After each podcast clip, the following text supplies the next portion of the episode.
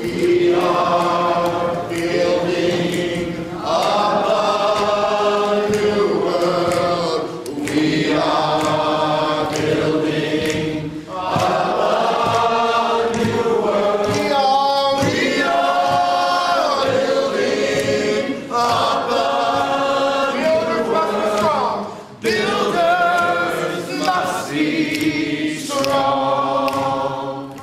Welcome back to The Word is Resistance, a podcast exploring what our sacred texts have to teach us about living, surviving, even thriving in the context of empire, tyranny, violence, and repression, the times in which we are living today. What do our sacred stories have to teach us as white folks about our role in resistance, in showing up, in liberation? My name is Blyth Barnow, and this podcast is a project of SURJ Faith. This podcast is designed to be a resource for white people who are realizing that to be Christian in this time and in this country means listening to, learning from, and joining in with the struggle against racism and white supremacy. We welcome your feedback and especially appreciate feedback and accountability from listeners of color. The music you just heard is a live recording of a song gifted to the freedom movement by Dr. Vincent Harding. We are building up a new world.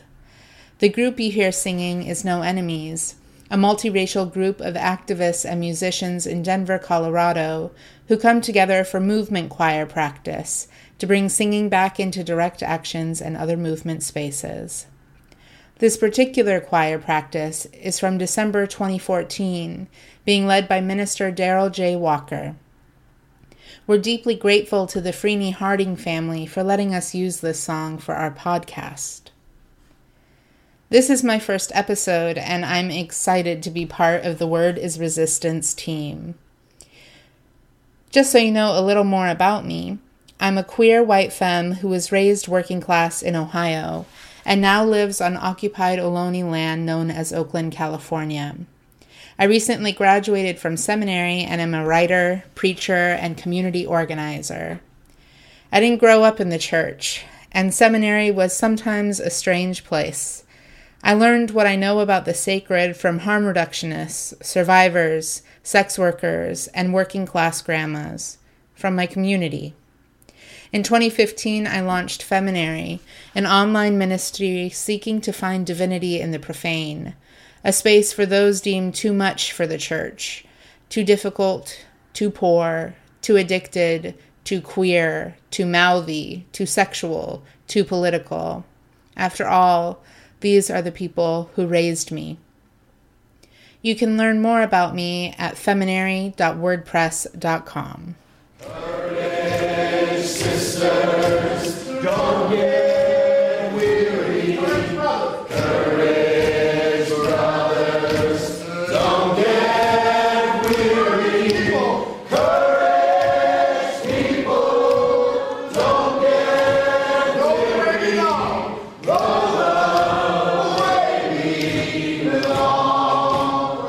This week we'll be looking at Genesis chapter 22, verses 1 to 14, often known as the binding of Isaac. In this story, God says to Abraham, Take your son, your only son Isaac, whom you love, and go to the land of Moriah, and offer him there as a burnt offering, which Abraham agreed to. He agreed to murder his son. As the story goes on, Abraham prepares to travel to Mount Moriah, bringing two men, meaning slaves, with him and Isaac on the journey. Isaac had no idea what was going on. He thought they were just going to make an offering to God. He even carried the wood for the offering on his back at Abraham's request. When they arrived, Abraham built the altar, which is where he placed Isaac after tying him up. And just as he raised his hand to stab his child, an angel spoke and said, Do not lay your hand on the boy or do anything to him. So Isaac was set free, and a ram was sacrificed in his place. All right. There's just so much in there. First of which is that Isaac wasn't Abraham's only child. In fact, his eldest son's name was Ishmael, and Abraham had just kicked him and his mother Hagar out of his house. Hagar had been kept as a slave by Sarah and Abraham and was forced to conceive a child for them, Ishmael. But then, after Sarah was able to conceive, Hagar was sent out to the wilderness so that Sarah could protect her inheritance and her position in the family and society. Now, I know that God values the life and wellness of Hagar and Ishmael because God saves them both from thirst in the desert. God treats them both with care and dignity, so I can't imagine that this erasure stems from the divine. It's important that we question the erasure of this powerful African mother in our modern readings of this text. Hagar and Ishmael should not be the afterthoughts of our faith, they should be central to it. Now, when I read the text again this week, I was struck by all the usual things Abraham's compliance, the distortion of God's request, God's attempt to interrupt the violence we do to ourselves and others but what I found myself fixating on was Isaac. We don't hear much about Isaac, which is strange, considering this violence is being done to his body. It makes me wonder what else is being left out. Did Isaac fight back? What words were exchanged between him and his father? Did he also consent to his murder in a misguided attempt to honor God? What happened when he got free? This story, it evokes a lot for me. But what caught my attention this time came before they ever made it to Mount Moriah. I couldn't stop thinking about Isaac unwittingly carrying the logs that were meant to kill him. There was something about it that made me so angry. How dare Abraham do that to him? And I realized that the largeness of my reaction probably meant that it was touching on something that felt familiar in my own life. I grew up in a smallish working class town in Ohio. Well, to be fair, I was born in Southern California and moved to Ohio when I was 10. Still, it's home for me, foundational in many ways. And while it took some getting used to, moving from the West Coast to the Midwest, I found deep resonance and comfort in the pace and people of my town. Pride is an entirely different thing there. It has less to do with ego and more to do with integrity. And while many of the people I was raised with are more politically conservative than I am, they embody a deep generosity that has taught me more about grace than any church or leftist organization ever has. Still, there were struggles. Money was tight for nearly every person I knew, a fact none of us ever spoke about. We knew better, without anybody ever having to tell us. You could feel that call to silence in your body. Like when my grandma would come over to visit. My mother, brother, and I were living off of welfare and food stamps at the time. Mom would bring home lunch meat and imitation fish from the deli counter she worked at, but our pantry was often pretty bare. And while my grandma would have been glad to help, I knew better than to ask for it. I knew in my heart, in my body, that I was supposed to keep her out of our kitchen. I knew I was meant to protect my family by hiding our struggle. As I grew into a teenager, the struggles of my town became more and more obvious drug use, racism, domestic violence, sexual assault, all of it very thinly veiled by quaint small town ways. Until my friends started dying. I was 15 when I went to my first funeral for a friend. His mother had told us he died in his sleep which we all knew to mean he died of a drug overdose. His funeral would be the first of many. In fact, in my junior year of college, seven of my friends died. They lost their lives to overdose, suicide, the war in Iraq. I was broken-hearted, more distraught than I knew how to say. And like many who experience sudden loss, I was left questioning why. Why were my friends dying? Why couldn't I stop it? I'd left home for college and was studying on Long Island in New York. It was different there. I missed the Midwestern kindness I'd come to love. I missed working class community. But I was also learning new things.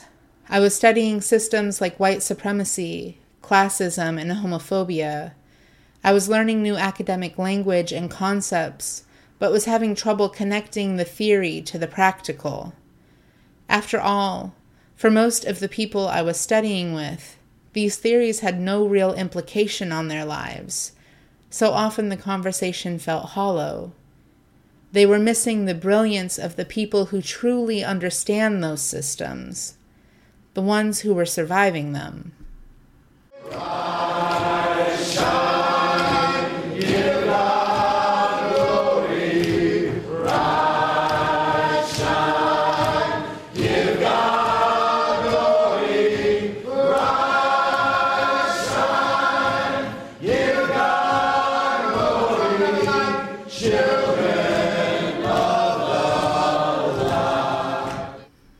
Understand the distrust of higher education, even though I just graduated with a master's degree. Too often, academia forcibly removes the experience of people's lives from the theory of their survival. It's a form of violence, a privileged distortion that disrespects entire communities. Growing up working class in the Midwest, respect is foundational. It's how we come to understand love. At least in my family, love and respect are deeply intertwined. If you don't respect us, you can't love us. Respect was how we honored one another. It was what we could offer, no matter how broke or broken we felt. It was what we could give each other that others often wouldn't. We took it seriously. There was honor in having a skill, providing for your family, and treating simplicity like it was sacred. There was honor in making your life a bit better than what you'd come up from. It's the stuff of country music, the hymns of the working class. And it would be easy to write it off as simple minded and shallow, ignorant even. I imagine it looks that way to others sometimes. But that's because they don't understand what it takes for working class people to scrape it all together a home, a family, a skill, some pleasure. These things aren't guaranteed, they're fought for, and survival is always worthy of respect. I love working class people, and I'm very protective of them, because the working class is not solely responsible for racism in this country. Look at the new alt right movement and president, a billionaire from New York. But I also love us enough to name that there's something happening under the surface. That in my white working class community, respect was contingent on meeting the unspoken expectations of whiteness. You were meant to be stoic, self reliant, perfect, and silent in the face of shame. You were meant to succeed, to achieve some part of the American dream, because somewhere we believed that dream was for us. There is a thin line between integrity and superiority sometimes. Respect was often contingent on meeting these expectations, which meant our ability to be loved was too. But because these expectations are rooted in the logic of white supremacy, they are almost impossible to achieve. So most of us fail. We fail and if the lie of white supremacy goes unrecognized, then we blame ourselves. White supremacy is the kindling that fuels the violence we continue to do to ourselves and others. We try to hide our shame with silence, substance use, self harm, and despair. We externalize the violence of our shame as racism, xenophobia, and blame. Like Isaac, we are carrying a weight we do not understand. We thought it was honor, sacrifice, respect. We did not know that it could kill us too. It was not only drugs, suicide, drunk driving, and the war that killed my friends. It was the lack of a healthy sense of self. It is something many white people struggle with. What does it mean to be who we are as individuals without comparing ourselves to others, without measuring ourselves against the markers of whiteness? Too often, our sense of self is rooted in the impossible expectation and violence of white supremacy. My friends, all of them white, were not the targets of white supremacy, but it killed them anyway. I don't believe that most of our parents meant to harm us or indoctrinate us. I trust that they were trying to live honorably, just as Abraham was. But Abraham's own shame and guilt made it impossible to hear God clearly, and that shame almost cost Isaac his life. Our shame keeps killing because we refuse to acknowledge it, so we never get a chance to see what's lurking underneath it all. It was the shame and toxicity of white supremacy that told me to keep my grandmother out of our kitchen. I didn't want her to know we were failing. We try to protect our family by hiding our struggle, so our fear continues fear of failing, fear of losing our place, fear of losing our claim to superiority. It is the same fear that fueled Sarah's choices and cost Hagar her body, her home, and her son's security.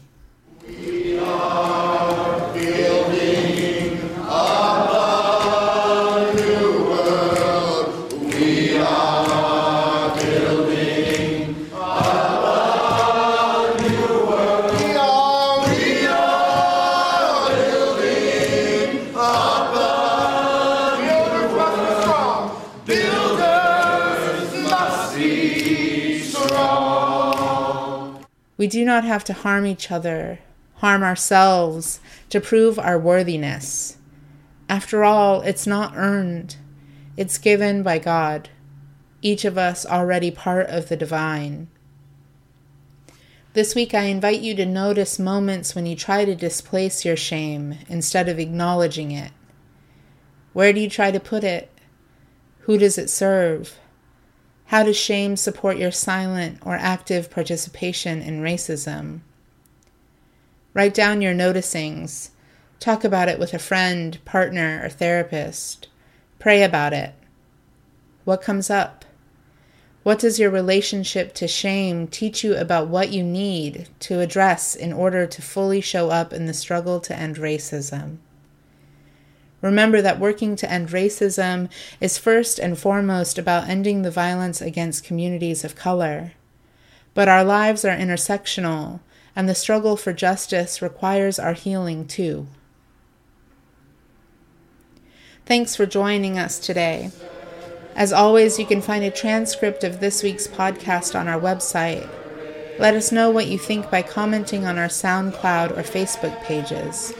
We'll be posting the next podcast around July 4th, exploring the lectionary text for the following Sunday.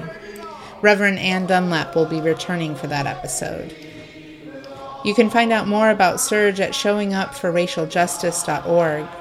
To find our podcast again, simply search for The Word is Resistance on SoundCloud or iTunes. If you have any questions, comments, or need help with action ideas, you can interact with us on our SoundCloud or Facebook page.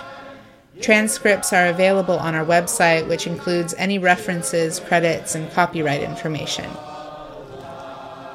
Until next time, may you go forward in the peace and power of the God who loves us for all that we are and in spite of nothing, the same God that calls us to this work of justice. Amen.